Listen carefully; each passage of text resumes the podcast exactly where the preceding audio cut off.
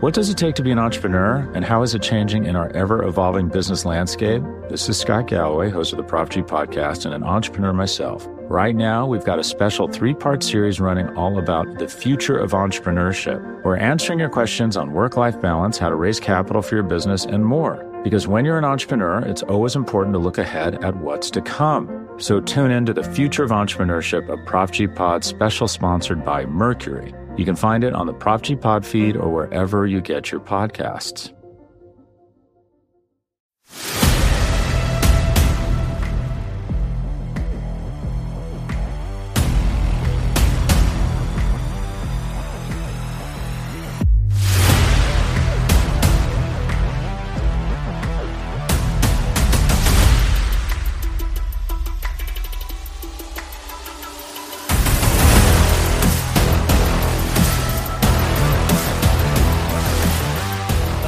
Welcome back to another episode of the podcast to be named later. I am Chris Willis, and I'm again joined by my co-host Stephen Talbert. Stephen, I appreciate you flying solo last week. It's good to be back with you. Uh, how are you doing tonight? What's up, Chris? It's good to have you back. Yeah, we uh, we went solo last week, and uh, let's just say I'm I'm glad to have another human to talk to because that's that's not easy to do. So it's good to be back on with you and kind of having a normal episode. Yeah, I, I, hate it. I missed, um, you know, real life intervenes sometimes though, and yep. uh, but uh, it's good to it's good that you the show must go on. You know, you took care of things, so I, I do appreciate that. But we've we've had a big week from Major League Baseball. It's not been um, not been very eventful for the Atlanta Braves, but the the winter meetings uh, came and went in San Diego. They wrapped up today. Uh, we're recording this on Wednesday evening. Uh, the Rule Five draft finished up a, f- a few hours ago, and uh, um, but it was a pretty, a pretty impressive week for a lot of teams. A lot of money flying around, some unreal contracts. Um, you know, what you? Uh, I mean, what you? What was the biggest surprise? I think that uh, that that surprised you this week. Ooh, biggest surprise. Um, Degrom getting five years definitely. I uh, my that caught my attention. I didn't think he would get five. I thought he would maybe do three, three or four at the most. So, you know, the Rangers went big. Good for them. Um, they're trying to win or at least trying to be better. And, you know, I don't know that they'll be, you know, all the way to a contending team, but, you know, we never, we never insult teams that are trying to get better. So good for them. Um, other than that, you know, it's all I think maybe the biggest surprise, if you look at overall, is just how much money is being spent on guys in general. I think it's been a a very heavy players market after you know a few years, you know, five or so years of it being a, a pretty dry market, and to the point where you know the the players association had to get involved, and there was a talk of collusion, and you know the owners not spending, and it feels like it all got made up for in in this one off season because uh, it feels like every contract we see is at or above what was expected in terms of years and dollars. And so, you know, if I had to put one overarching, you know, surprise, it would just be how much money. I think Passan tweeted earlier that it, it that teams had already spent two billion dollars in the offseason and we're it's just now December whatever it is, December seventh or December eighth. So um, it is very much a player's market. It is, you know, players are getting what they want and probably a little more just because teams are ready to spend. And so I, I the DeGrom getting five was surprising, but just in general, how much money is being spent and how many years are being handed out is is definitely what caught my eye. Um, and I I know you wanted to talk about this, so I'm going to let you talk about this a little bit. But the Taijuan Walker deal probably is the principal example of a guy who, um, you know, what we were expecting to get. And then you look at the number and he gets, it's like 30, 40 million more than what we thought. But I'll let you jump in on the, on the Taijuan Walker. Yeah. Uh, yeah. We'll, we'll, we'll get to them in just a second. Um, I wanted to say, I mean, I, I don't know why this is a surprise to me, but, uh, um, I'll be honest, when the meeting started, I thought Aaron Judge is going back to the Yankees because, of course, he was, you know. Yeah. And then I tell you, there was a point Tuesday where even even with the bogus Jon Heyman tweet, um, that I really did think that he might go to the Giants. That I thought the Giants might come in there and um, you know, it sounds like the Yankees came back late, um, late in the process and and got him on a nine year, three hundred sixty million dollar deal. But I had done, I had done, um, done started thinking about what the the fallout was going to be if Judge went to the Giants. You know who the Yankees pivot for uh, to, and you know because I think there's just a lot of players out there, the Carlos Correa's. Uh, maybe even the Xander Bogaerts and and some of these people that are just waiting. We're waiting for Judge to sign. And you know, yeah. and unfortunately, he didn't sign until Wednesday, the last day of the winter meetings, or you know, things might have really gotten crazy. Yeah. Um, but you know, you mentioned it. Uh, the NL East was uh, uh, pretty active. Two teams were. Um, you know, I think it's a, it's important to remember this, and I, I, tweeted this out and got a little bit of pushback, um, which was a theme this week. But uh, you know, the Braves are the team that everybody's chasing, and um, you know, it wasn't surprising to see the Mets and the Phillies be aggressive. Um, you know, the Mets. I think the Mets still have uh, Mets are in an interesting spot. You know, they lost Degrom to the Rangers. They came right back, signed Justin Verlander two years, eighty six million, with a I think it's got a vesting option for a third season. Um, I like I like that move for New York, and uh, it's not that I think you know, I think you're splitting hairs when you start comparing Verlander to DeGrom, but I think there's a very strong chance that Verlander makes more starts than DeGrom does. So I, you know, I kind of like that move for New York. I think that made them better. Um, they added Jose Quintana today, two years, 26 million, and traded for uh, Brooks Raley, uh, reliever from the uh, Tampa Bay Rays. But you know, they've still got a lot of work to do. It seems like, um, you know, Brandon Nimmo's still a free agent. Uh, there's some there's some uh, r- real buzz out there that he's going to get over 100 million which is you know i think and i think that uh, the way the the money's been flying this week i think that backs it up um you know so but and i think the interesting thing about the mets is they're pushing 300 million on that payroll already now i don't think it matters that much to steve cohen but i mean they're getting into the that 90% tax bracket um so you know it's to be really interesting to see what else they do this off season because I still I still think they got some work to do. Yeah, well, you know, they lost DeGrom and everybody was you know, not laughing at the Mets because, you know, DeGrom got a massive, massive contract and it, it was tough to really fault anybody for not matching that deal. But, you know, I give credit to the Mets, man. They immediately went out and signed probably the next best option. And like you said, you know, Verlander it would not surprise anybody if Verlander was better than Degrom next year. You know, even if it's just because he's pitched he pitches more innings. So you know, I I really like that that move for New York. Listen, they're paying a ton of money for Verlander, but their owners got it. I mean, he's not struggling for for cash. So if, if you've got it, you want to spend it, then go for it. And I like the Quintana move. You know, I thought that was a solid move. It's not a splashy move, and it, it kind of shows a little bit of discipline. You know, I, I really thought they might I really thought for a minute there they might go get like Verlander and Rodon to like overcompensate for losing Degrom, but you know I think they showed some restraint. Obviously, Chris Bassitt is still out there. Um, you mentioned Nimmo, who's still out there. Obviously, they signed uh, Edwin Diaz even before free or yeah before free agency even started. Mm-hmm. So they got one of their big chips out of the way early. But yeah, overall, I I actually kind of like what the Mets are. I I like what the Mets are doing more than I like what the Phillies are doing. I guess I would put it that way. Um, I think the Braves and the Mets are still the class of the East, even though the Phillies kind of went on that run, you know, in in October. You know, the the Braves and the Mets were a step above the Phillies um, for the regular season, and I, as it stands right now, if I had to handicap it right now, I would call it the exact same way. I think the, the Braves and the Mets are still better. Uh, but the Phillies made their moves too. You know, Trea Turner is no joke. Um, you know, 11 years is a lot of years for a guy who's already 29.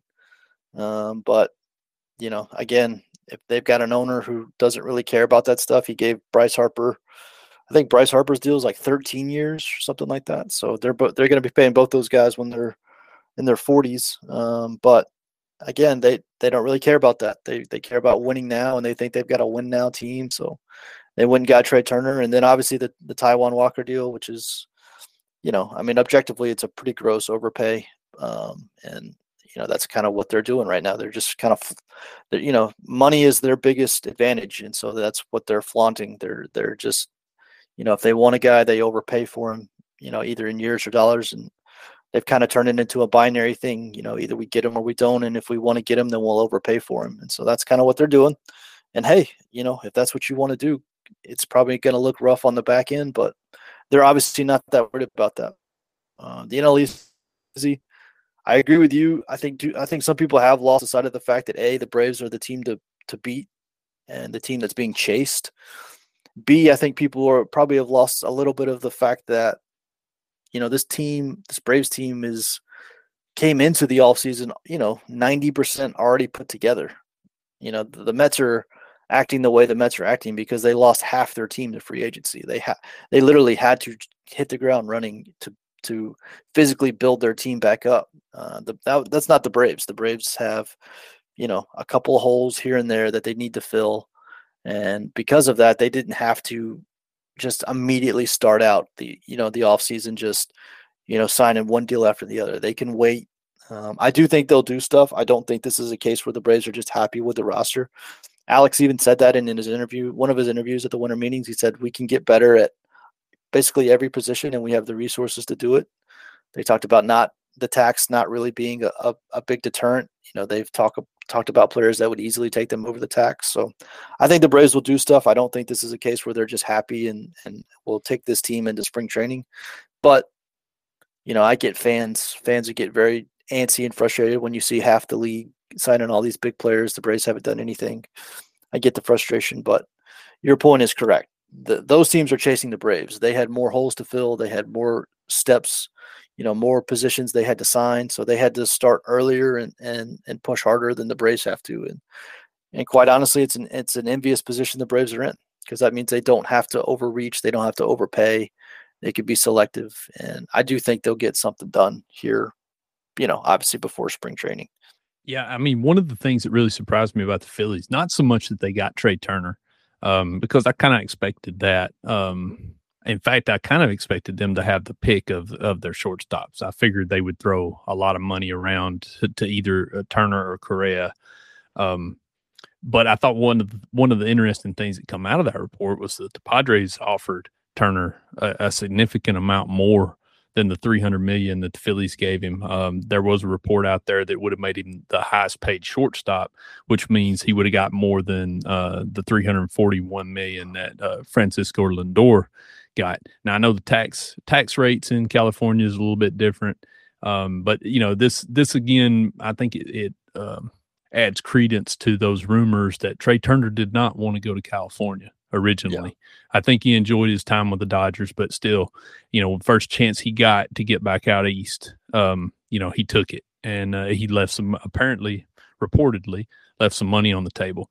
The Taijuan Walker deal, man, I I was dunking all over this last night on Twitter and um I'm I'm still I'm still blown away by it. And and I've got a question. I mean, here's here's my here if I'm two things about this. Number one, he didn't get a qualifying offer. Everybody kept uh, me that again last night. But you know why he didn't get a qualifying offer from the Mets? Because he probably would have t- taken it. You know, I mean, that's my that's my thinking. That's why New York didn't give him a qualifying offer. Um, for him to get four years, seventy-two million, uh, good on him. That's a great job. I mean, I like I like some of the things that he's done over the last few years. I mean, he's throwing that splitter more, uh, but he's going from one of the best pitching pitcher parks in New York to one of the worst at Citizens Bank Park in Philadelphia. Um, I don't know. I mean, eh, I, I, had that's one thing I wanted to ask you tonight. I mean, if you had your choice of Taijuan Walker or Jose Quintana, who, who who would you have taken? Oh, that's what I was saying. That Jose Quintana deal, I think they got him for like two twenty six. Two years, twenty six million. Yes, sir. Yeah, I think that's that's tremendous value. Quintana was quietly, it was very quiet but he was quietly really, really good for the Cardinals last year. And I, that's why I was, t- you know, when they signed that, I was really impressed with that move because it, it, you know, it shows a little bit of discipline to, you know, go out. It's not easy to find value in this market when when players are getting so much money and and usually so much more than you know what they were probably objectively valued at. But I thought the Mets did a really good job. I mean, I would definitely take if you gave me the option of four years and seventy two million of Taijuan Walker or two years and 26 of of Quintana, I would take Quintana all day. Um, so um, you know, but I mean, the other interesting part about this was there was a report this week that Chris Bassitt was looking for a four year deal, and yeah. I remember laughing about it. I dropped it in our Slack group, and I'm like, yeah, right. And then Walker goes out and gets four years. I mean, if I was going to give four years to one of those two pitchers, I think I would have went with Bassitt. Now maybe there's a piece of this that I'm missing. I don't know, but uh, you know, I, that that that was the most eye um, eyebrow raising deal that I saw this weekend was uh, Taijuan Walker getting four years. Um, another guy that came off the board uh, was somebody you and I talked about two weeks ago. Uh, Mitch Haniger, three years, forty-three and a half million to the Giants. I think there's some strange structure into this deal. There's a signing bonus. Uh, I think he's got a re- actually a really low um, salary for next year. I think you pointed that out. Uh, but that's a brave. That's an outfielder that you know we kind of had. We thought might be a possibility for the Braves. There was rumored interest there. Um, he comes off the board, goes to the Giants.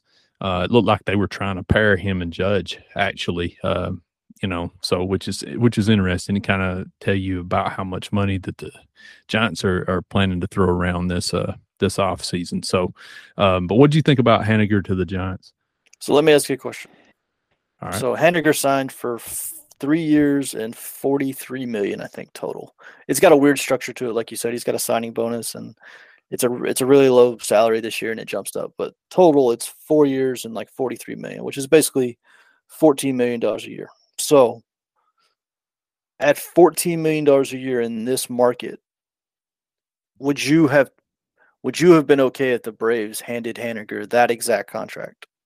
How would you have reacted if the, if the wire came out? Brave signed Mitch Haniger to a three-year, forty-three million dollar deal. How does what's your first reaction to that?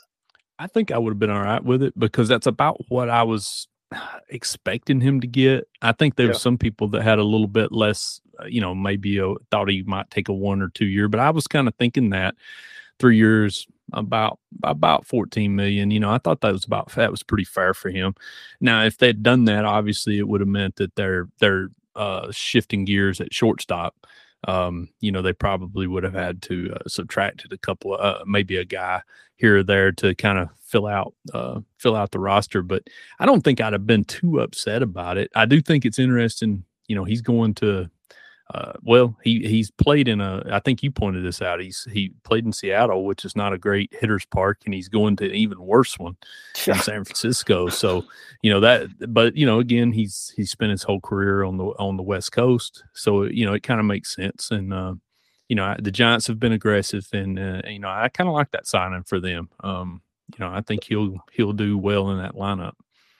Well, that's why I was asking because I, I really like that signing for the Giants. Now it's not a great ballpark fit. You know, Haniger's not known for his defense, obviously, and, and he's now moving to a huge outfield. And I, I don't know how much outfield he's going to play. I'm assuming he's going to play a little bit, um, just because the Giants don't have a ton of outfielders. But that's a you know, that's not a great fit in terms of defense. And then obviously uh, offensively, it's a it's a one of the best pitchers, maybe the best pitchers ballpark in baseball. So, but I was really into Haniger as an option for the Braves. I mean, you know, last year, 2021, his, you know, it was a full season for him. He, he stayed healthy the whole year and he hit 39 homers and had a 122 WRC plus. And, you know, I was just, I guess I was dreaming a little bit on what a healthy Mitch Haniger could look like in the Braves lineup, especially the fact that he's right-handed and, and, you know, that, that kind of fits with what the roster needs are right now. And so I, I was a little bummed. That's probably the one that bummed me the most because I, I just felt like that was, especially in this market,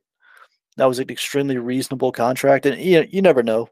You know, he might have been, you know, he might have told teams, I only want to play in the West Coast. You know, we don't ever know that stuff unless it's Trea Turner who made it very public. But, um, you know, some guys just have, especially if they've been out there for a long time, like Haniger has, you know, his family's probably out there. He's got, I don't know if he's got kids or not, but, he, you know, he might have wife and kids that are already kind of set up out on the West Coast. And he might have told teams, I'm only going to sign with a West Coast team. So maybe it wasn't ever an option, but that, that was one that I was kind of, I would have been pretty excited if the Braves had signed that because that means they could have, you know, gone a little smaller at shortstop, maybe more defensive and, and been fine on in the lineup. But yeah, I thought that was a good deal for the Giants. I, I that was one of my favorite ones actually.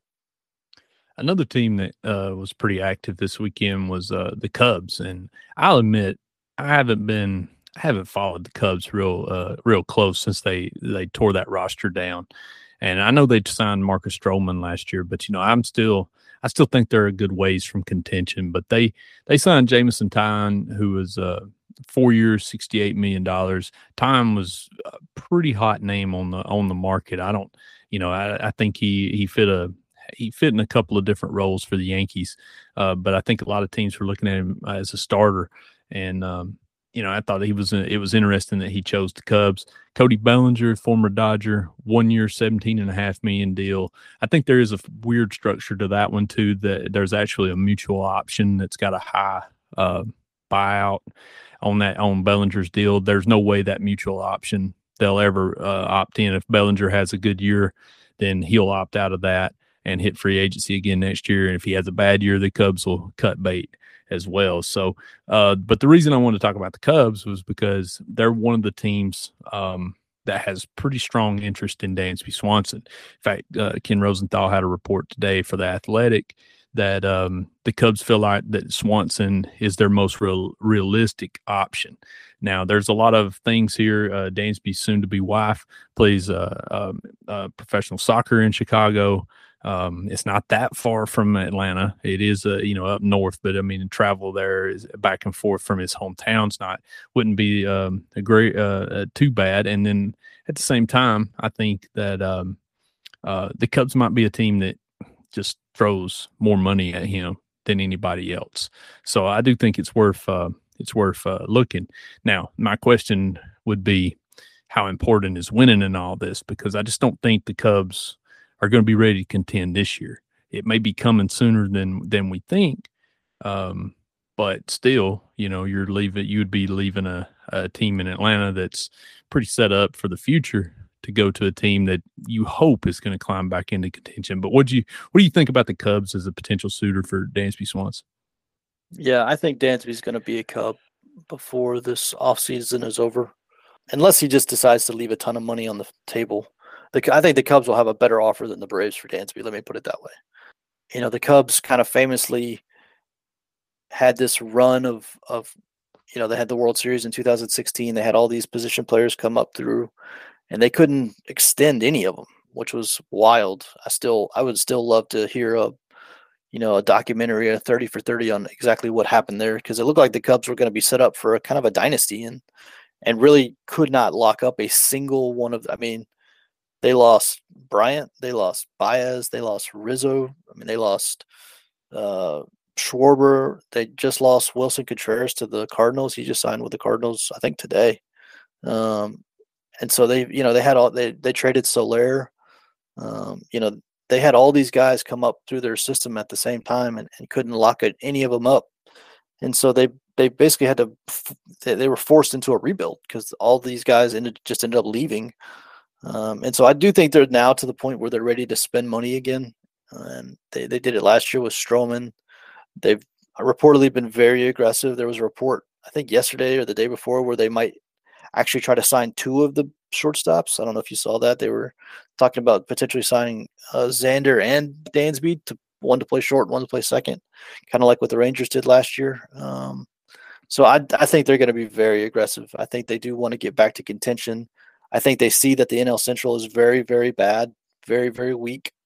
And if you do put up a, you know, if you can put up some talent or if you can add some talent to your team, you can put up a decent year in that division. So, and I, like you said, I think they're they're going to be the, you know, if some team goes up and, and you know, yeah, we probably value them at 140 million, but we're going to give them 150 or 160 that's what I see the Cubs doing with Dansby. I mean, I could absolutely see them doing like six one sixty in the Braves, just not being anywhere close to that in terms of their final offer. And you know, again, Dansby could leave money on the table if you wanted to. I I don't ever expect players to do that. I don't think players really do that as much as fans think they do, or I don't think players should do that as much as fans think they should. Um, so, yeah, at this point, I'm actually I would if I had to wager it, I would say the the Cubs are a more likely landing spot for Dansby than the Braves are. And, you know, that leads into a whole nother series of questions. But yeah, the Cubs are I think, the favorite to sign him at this point.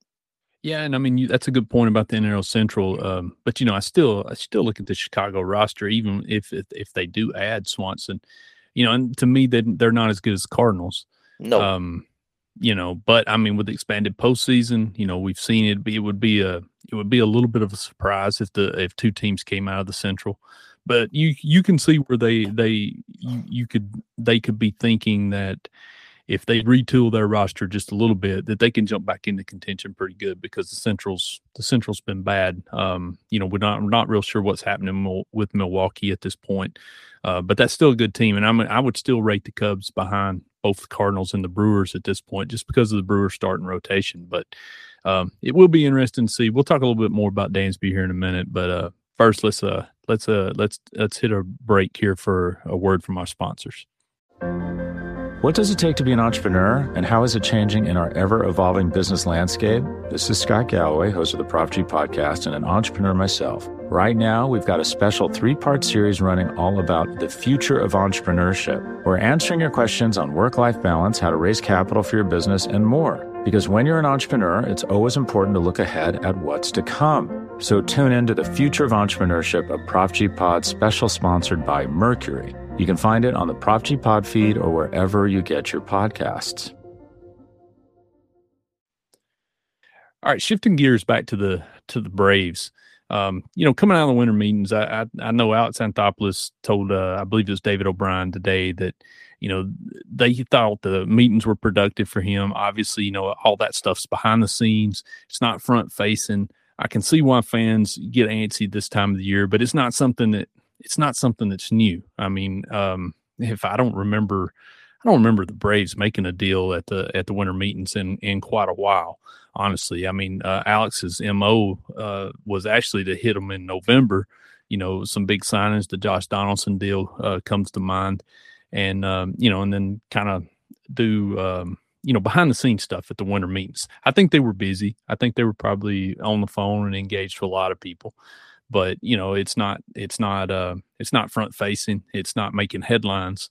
And that can make you fan base uh, a little antsy. But you know it's important to point out i mean the braves weren't the only team that uh, didn't do anything this weekend. And you know i would say of the teams that didn't do anything atlanta's returning roster is probably better than theirs um you know i mean i was sitting here today i was thinking you know man what a what a, tough tough week for the Dodgers, who uh, lost uh, watched Trey, Trea Turner walk away, um, and then it looked like they were going to get Justin Verlander, and the Mets swooped in after Jacob Degrom left. So, um, I mean, are you surprised that nothing came out of the out of Atlanta? Uh, no news really this week.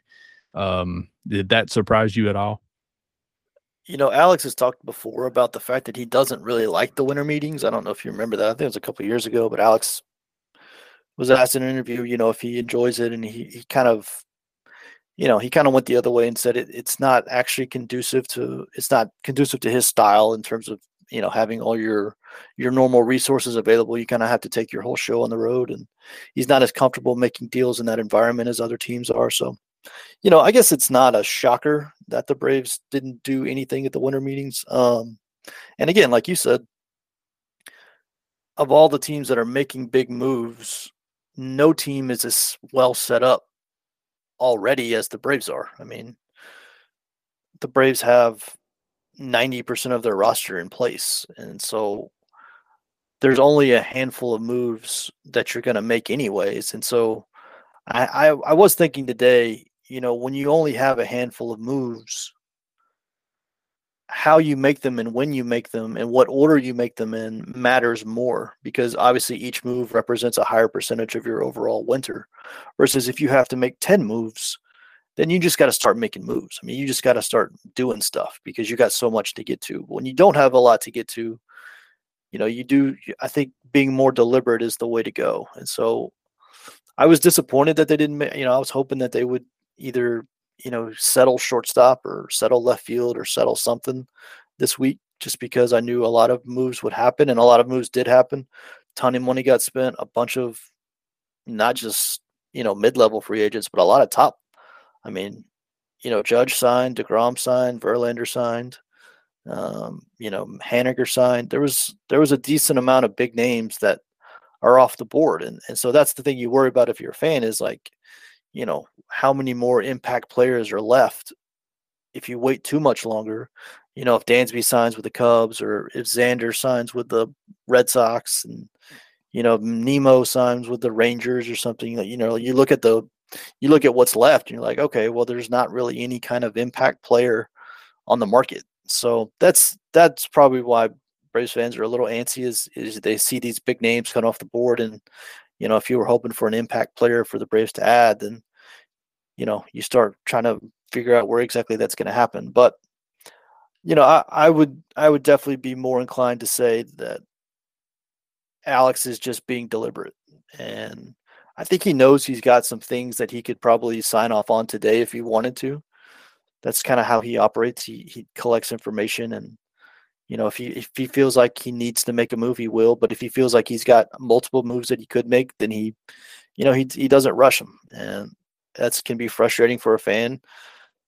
You know, we've sat through really long winters before. I mean, you remember last year, obviously the lockout happened, but the Braves really didn't do much before the lockout either. Uh, you know, a ton of teams did a bunch of big stuff, and the Braves really didn't do anything. And so we had to kind of do the same thing last year and didn't get any kind of move or any kind of movement until March until the lockout was lifted. So Braves fans should be used to this a little bit, but I wouldn't worry too much. Eh, Alex has earned the benefit of the doubt and then some, hopefully for most fans. So, um, but they definitely need to do some stuff. It, they don't need to just go to spring training with this roster. I think they there's some clear areas of to improve or upgrade, and I'm not, and I'm hoping, and I do think before the uh, the winter's over, they'll they'll do that.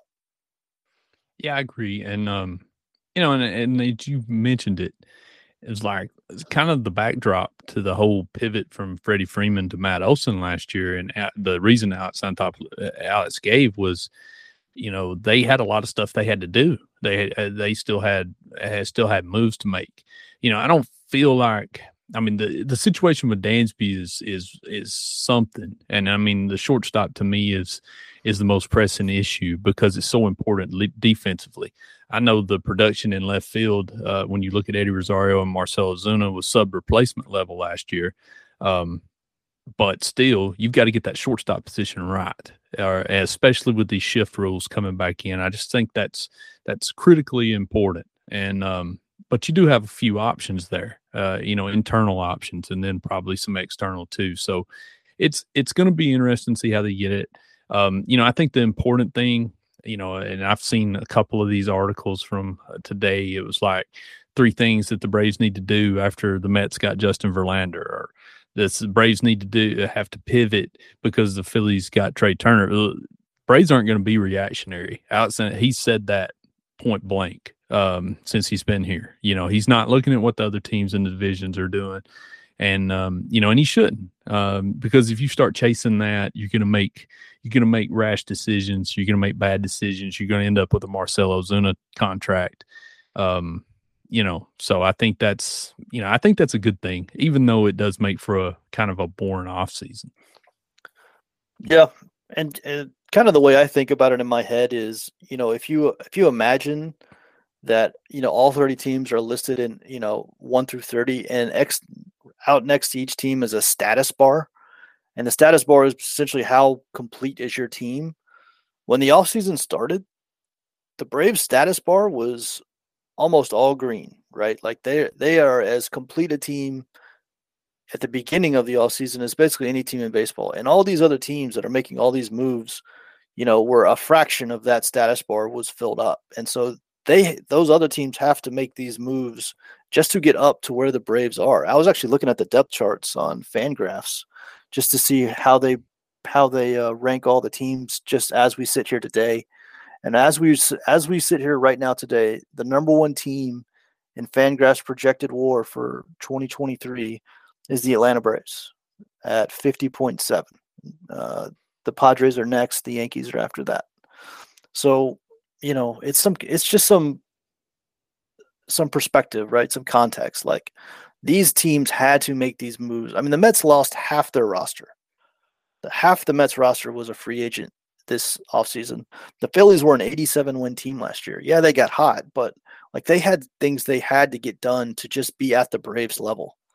The Mets had to get things done just to get back to where they were last year, and they're start they're pro they're probably still not there. So you know, it is important to keep it in perspective that this team, the Braves team, is almost almost complete before the offseason started. It's not complete. There's still things they need to do, but it was as complete a team at the beginning of the winter as, as maybe Alex has ever had, uh, especially more than last year when obviously Freddie Freeman was a free agent and, and one of the biggest, you know, that that move represented a massive, you know, level of talent in terms of the roster. So it was it was a gaping hole. And shortstop is a big hole, but you know, Dansby on his true talent level is probably, you know, probably the fifth or sixth or seventh best player on the team, quite honestly, just on pure talent.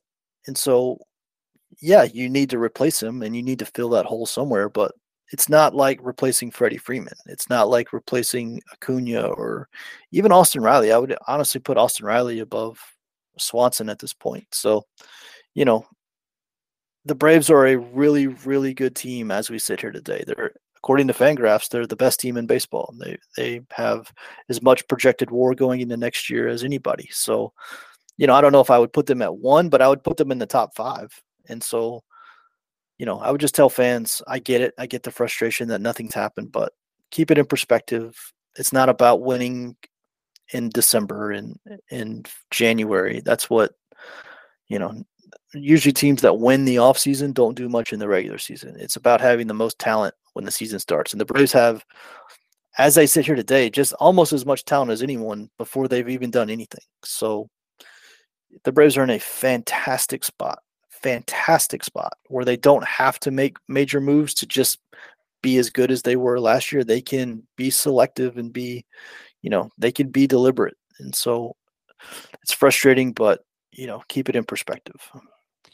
Yeah, talking about the shortstop spot, I think you and I were one of the first ones to actually talk float this idea. I mean, for a lot of the uh, a lot of the seed regular season, and then uh, you know at the right at the end of the season, you know a lot of people uh, thought maybe Trea Turner, maybe Carlos Correa, um, but I think you and I were the first ones that that I heard that kind of mentioned you know maybe uh, going small at shortstop and then you know upgrading left field. Um, Mark Bowman mentioned Elvis Andrus today. Um, you know, it's I, I like I respect I like Mark a lot. I like his point of view, and I think he's he's usually really close to the team in a lot of ways. That um, you know some of the things he'll say, uh, you know, they've got a pretty good chance of happening. But he doesn't think Grissom's going to be ready.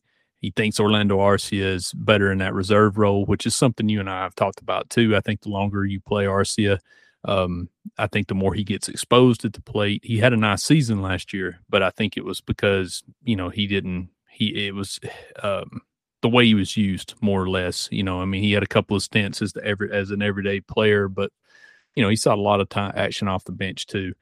Um, you know, I think there's some merit to that. Um, you know, Andrus, I was looking at him. Andrus had a good year last year. Um, uh, but the offense has been really inconsistent. He's a 105 weighted runs created plus last year. I mean, he's been in the 70s the year before, uh, two or three years before that. Uh, but the defense has been good. And I do wonder a little bit that if we, you know, if we get a long ways out into this process, um, the Braves may actually think that they've got enough offense in other areas of the lineup to just cover a defensive player. Um, especially in, in, you know, and I, I know I think they've still got high hopes for Vaughn Grissom. You know, I think the jury's out whether he can actually play shortstop. He's working with Ron Washington this this off season. Uh, so take from that what you will. But, you know, I think it's a stretch to see Vaughn Grissom on opening day. It could still happen. You know, he could win the job in, in, uh, in spring training. Uh, but I think it'd be interesting to see eh, when they, when they pivot. Um, if they go get a veteran, a Jose Iglesias and Elvis Andrus or somebody else. And I know that's not going to make a lot of people happy, but you know, you, you ink one of those guys up for a, a one year deal and, um, you know, and it buys you time and you can see what you've got in Grissom. I think it makes a lot of sense in, in, in some areas if you're able to upgrade in left field. So what I would always tell people is listen to what Mark Bowman says. Because Mark Bowman does not just tweet his opinion. He tweets what he hears. And he doesn't always he doesn't always say it like that. He's not he doesn't always you know, phrase it as a report, but he tweets what he hears. And when he says, with you know, with no ambiguity that Vaughn Grissom is not ready to be a major league shortstop, and that Orlando Arcia is best suited for a backup role, um, then that's what he's hearing. That's that's that's he's heard that from somebody in the organization, and and that makes sense because that's what we've been saying for the whole offseason. Like they might be saying this stuff publicly that they're okay with Grissom playing short and they're okay with Arcia starting at shortstop. They're not. They're not okay with that. They're they're it. This is what you say when you have to get a certain narrative out there. I don't think anybody who's associated with the team actually thinks that they're okay with this Orlando Arcia or Vaughn Grissom as the starting shortstop. And you know, the other thing Bowman said today was the key to this strategy is is using what you save and going cheaper at shortstop to try to get a bigger left fielder. And that's of course what you and I talked about, you know, probably a month ago now. Um, about, you know, flipping kind of the the traditional what you're thinking of the Braves are going to do kind of on its head and, and going the other way where you go bigger and left and smaller and short. Now obviously fans are going to say, well, there's not that many big names in left field to go get at this point, and that's true. There really isn't, especially on the free agent market. But you know, I do think Bryan Reynolds is a name to, to keep in mind. I think we're going to talk about him in a little bit, but um, also, by the way, I don't know if you're tracking this stuff happening on Twitter, but the Braves just made a trade of some sort.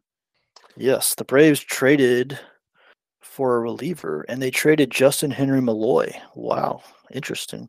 Sorry, we are. This is literally a live reaction as it's happening. But the Braves traded for Joe Jimenez of the Tigers and traded away Justyn-Henry Malloy. Interesting. Our minor league guys are going to be upset about that because they all love Justyn-Henry Malloy. Yeah, that's going to be interesting. Um, you know, I'll have to have to kind of obviously we'll have to kind of get our wrap our heads around that because this is like breaking news here. Uh, yeah. there's a, there's the press press release that um, you know we were looking. Um, yeah, that's um, a that's a weird one. But um, you know, it, just to just to talk about it before we go to break here, you know, I um, it's a little surprising to see Malloy. Uh, I think's named there for a, a, for a relief pitcher, but I think there's also real question about where Malloy might be able to play defensively, defensive wise. Um, you know, he may he may end up being a, just a DH or whatever. So, um, you know, it's a little surprising there. But uh, there's one of your there's one of your moves. Um, yeah, so. that's the first kind of. I don't know if I don't know how big it is. Uh, you know, it's a relief pitcher, but you know, relief pitchers are important, so it's not small. Yeah. All right. Um, I tell you what, let's take our last break here, and then we'll come back and uh, knock out a, at least last couple of points and get out of here. Thank you. All right, sounds good.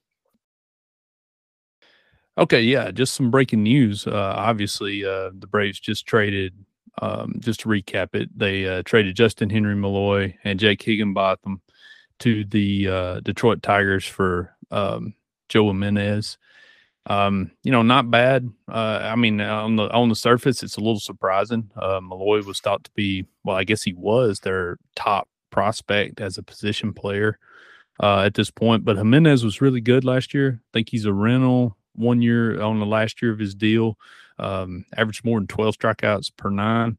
Uh, Kenley Jansen, of course, signed with the Boston Red Sox uh, today for a two-year deal, so he was coming out of that bullpen. So, you know, I don't think it's terribly surprising. We've seen them. You know, they put a lot of stock in that bullpen. They like to go get. Um, they like to go get people and um, you know bring them uh, bring in that bullpen and really uh, build up that back half. So, you know, I think it's surprising to see Malloy in, involved in it, but uh, you know, it uh, at the same at the end of the day though it may not be that surprising. Yeah it's um you know the braves are if you're going to pinpoint one thing that's been consistent with their success of the last couple years it's been a really strong bullpen. And that won them that went a long way to winning them the uh, world series in 2021 and that was you know that was definitely a an, an interesting question coming into this offseason was losing Jansen. You know, they traded away Will Smith. Tyler Matzek is down for the all of 2023. Kirby Yates is still a question mark. Would they add, you know, would they add relievers? And they've already added obviously they just traded for Joe Jimenez, and now they um, are in. And then early in the offseason, they had a couple of guys, Nick Anderson and Dennis Santana, I think were the two names that they added earlier. So clearly that's something they're interested in. I think Justyn-Henry Malloy was definitely a guy that um, you know fans probably valued more than the team did. He he he seemed you know kind of a left field DH types in terms of defense and you know I don't know how much the team was interested in keeping him around just for that. He was a high on base guy, which is why a lot of people liked him and why he might have fit better on this team. Just because we don't have Braves don't have a ton of high on base guys, but um, yeah, just live reactions at you know little recording as it happens. I'm surprised they included Malloy for a guy who's a, a one year rental and a reliever, but you know obviously they really like Jimenez. I will say Jimenez is his profile is pretty absurd. He throws hard. He's he averaged about 96 miles an hour on his fastball, which means he's probably regularly throwing 97, 98, 99. Um, you know, he strikes out a ton of guys. He doesn't walk a bunch. So, really, all you can ask for. But yeah, that was live recording. That was that was surprising. I didn't see that one coming. No, um, I'll tell you what. You know, we're we got to we're gonna finish this thing up, and then we'll have some stuff up on the site uh, uh, shortly about about the deal. But uh, you know, I was just about to say um, that this kind of feels like the season that maybe they maybe they make some trades instead of just yeah. filling uh, uh, you know trying to fill the roster out free agency. Yeah. Um, you know, obviously you mentioned Bryan Reynolds. We were talking about left field, going big in left field. Bryan Reynolds would probably be the biggest.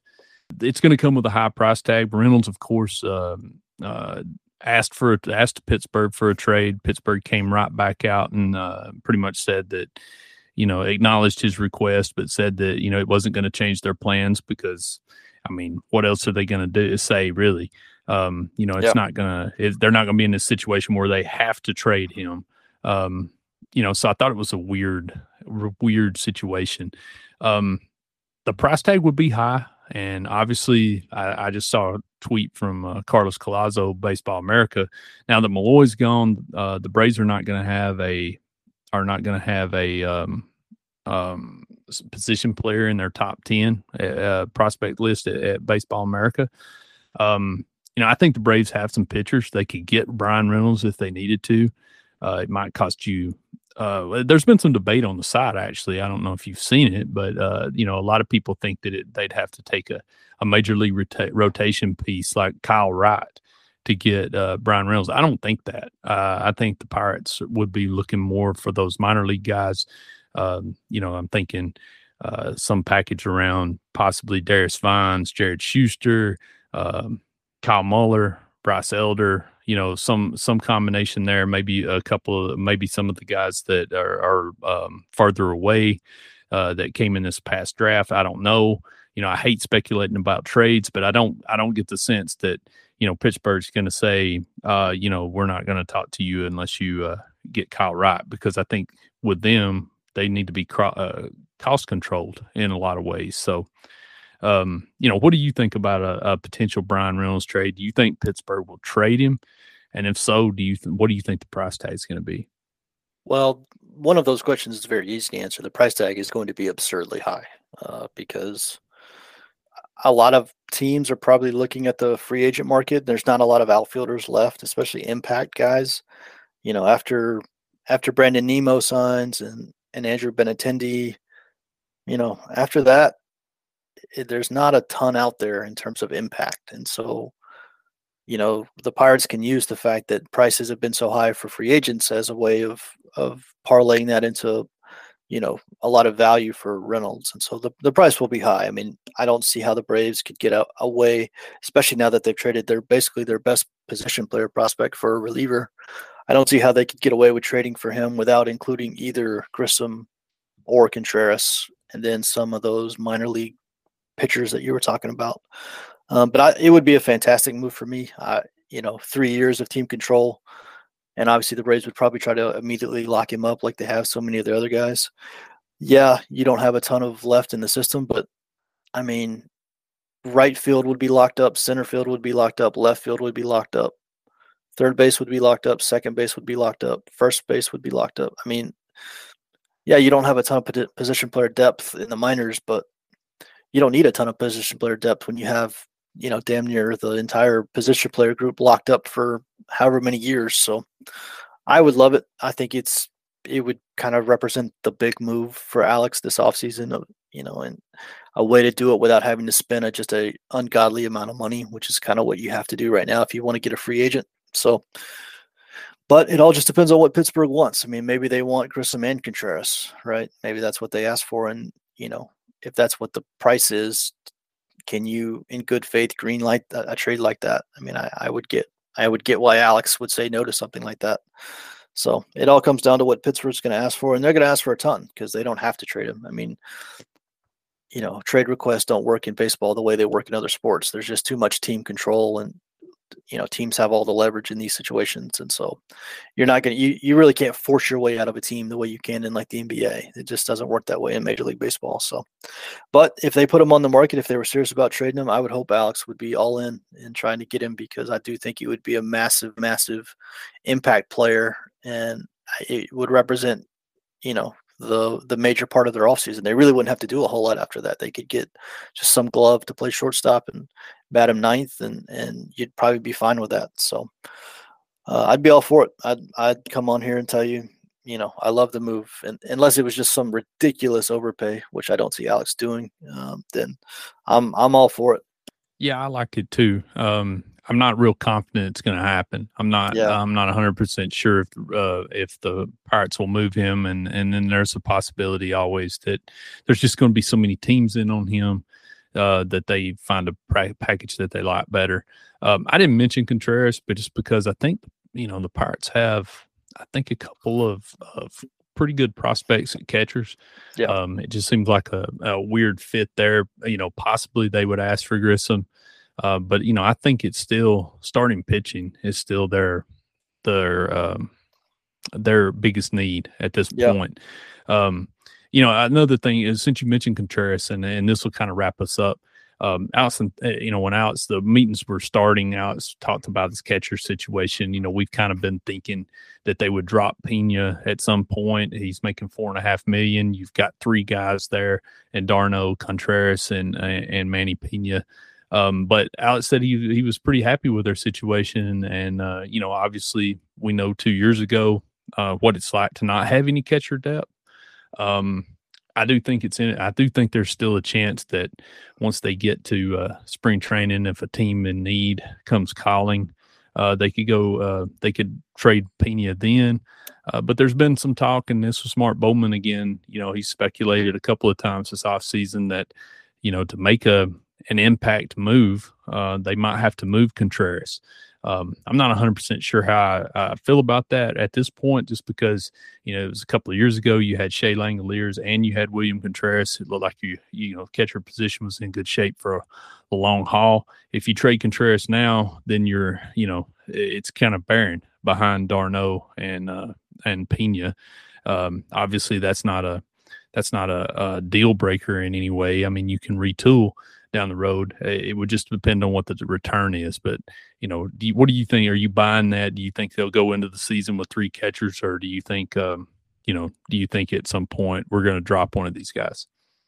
I think they're going to drop one at some point. I I know what they've said, but again, you know, talk is when teams don't tell you what they're really thinking. You know, especially this time of year. And Alex saying it doesn't make me believe it any more than if he hadn't said it, honestly. So I just don't know that you're I don't know that it's worth it. The only way I could see is if they did just drop Ozuna and then you could kind of really tell yourself that it's not three catchers, it's you know, it's three catchers and a DH, essentially, you know, three guys representing two different roles. But if Ozuna is going to be on the team and we haven't seen any evidence to this point that he's not, then what are you going to carry three catchers for? I mean, Ozuna's going to play. You know, you know, Snitker's going to play him, and so I, I would be surprised. I did not think Contreras was an actual trade trip until Bowman said it like two separate occasions, which was definitely eye raising to me. Because again, Bowman doesn't just say stuff; he hears stuff and then he repeats it. And so, if he's heard that from someone that they would consider moving Contreras in the right deal, and that's surprising because I think Contreras is the best of the bunch. But you know, if you think you can get value for him, if you're worried about how the defense is going to age, then you know I'm I'm okay with trading any player as long as there's you know uh, enough value on the other side. So um, so that'll be interesting. Catchers, we've said this all all off season, but catchers a an interesting spot just because they have these three guys and and typically you only carry two, but the DH changes that. You know, having to carry 13 position players changes that. So who knows? Could be dead wrong. They could absolutely carry three and, and be perfectly fine with it. And they would have the best catching situation in baseball um, if they did that. So it's definitely a strength. It's not something you have to deal away, but it is it is a very interesting uh, it was very noteworthy to me that that Bowman mentioned multiple times that Contreras could be a legitimate trade chip. I think if they all three do stay stick around, that um, you know, there's a good chance we're going to see William, a lot of William Contreras at DH. Yeah. And um, you know, for that to happen, then I feel like we're going to have to. They're going to have to move either uh, Ozuna or Eddie Rosario, yeah. or both at yeah. some point. So you know, it's a, it's a little hard to speculate now. Um, you know, it's like I said, it would be hard to watch after the, especially after the season that Contreras had last year. It would be hard to to to see him on uh, on the move. But you know, again, if he's going, then I'm thinking Bryan Reynolds. I'm thinking Willy Adames. You know, I don't think it's uh um I don't think it's going to be you know for a, a, lesser player. I think it'll be a name a name player. So yeah. it'll be interesting. Um, uh, well, uh, you know, that was a pretty eventful episode. Uh, do you have anything else you want to get to? No, I'm just refreshing Twitter just to make sure we're not going to catch another live one here. Um, but um, no, that's you know, it's interesting to see. I know there's going to be a lot of reaction. People were, especially you know, kind of the local fan base was really high on Malloy, uh, just because, and not just fan. I mean, to be fair, baseball. I think Baseball America had him like sixth on our yeah top 10 so he was a highly regarded prospect that they just traded for a you know a one year rental at reliever so that's definitely a bold move um, it's not something i would probably typically do but hey again alex has earned the benefit of the doubt. And i i hope people get that. I hope people believe that because he has. I mean he he's been one of the best executives in all of baseball ever since since the day he showed up. And so i trust alex. I don't typically just blindly put my trust in in executives, but Alex has earned that, and so I'll give him the benefit of the doubt until we see the entire entire plan at work and see what he's got for the rest of the off season. I'm happy to wait, and you know I trust I trust his judgment at this point. I agree. I agree with all that. All right, uh, we're going to get out of here. We'll be back next week. Um, keep stay tuned to the um, to the podcast feed. Um, we appreciate it, and we'll see you again next week. What does it take to be an entrepreneur, and how is it changing in our ever evolving business landscape? This is Scott Galloway, host of the Prop G podcast, and an entrepreneur myself. Right now, we've got a special three part series running all about the future of entrepreneurship. We're answering your questions on work life balance, how to raise capital for your business, and more. Because when you're an entrepreneur, it's always important to look ahead at what's to come. So tune in to the future of entrepreneurship, a Prop G pod special sponsored by Mercury. You can find it on the Prop G Pod feed or wherever you get your podcasts.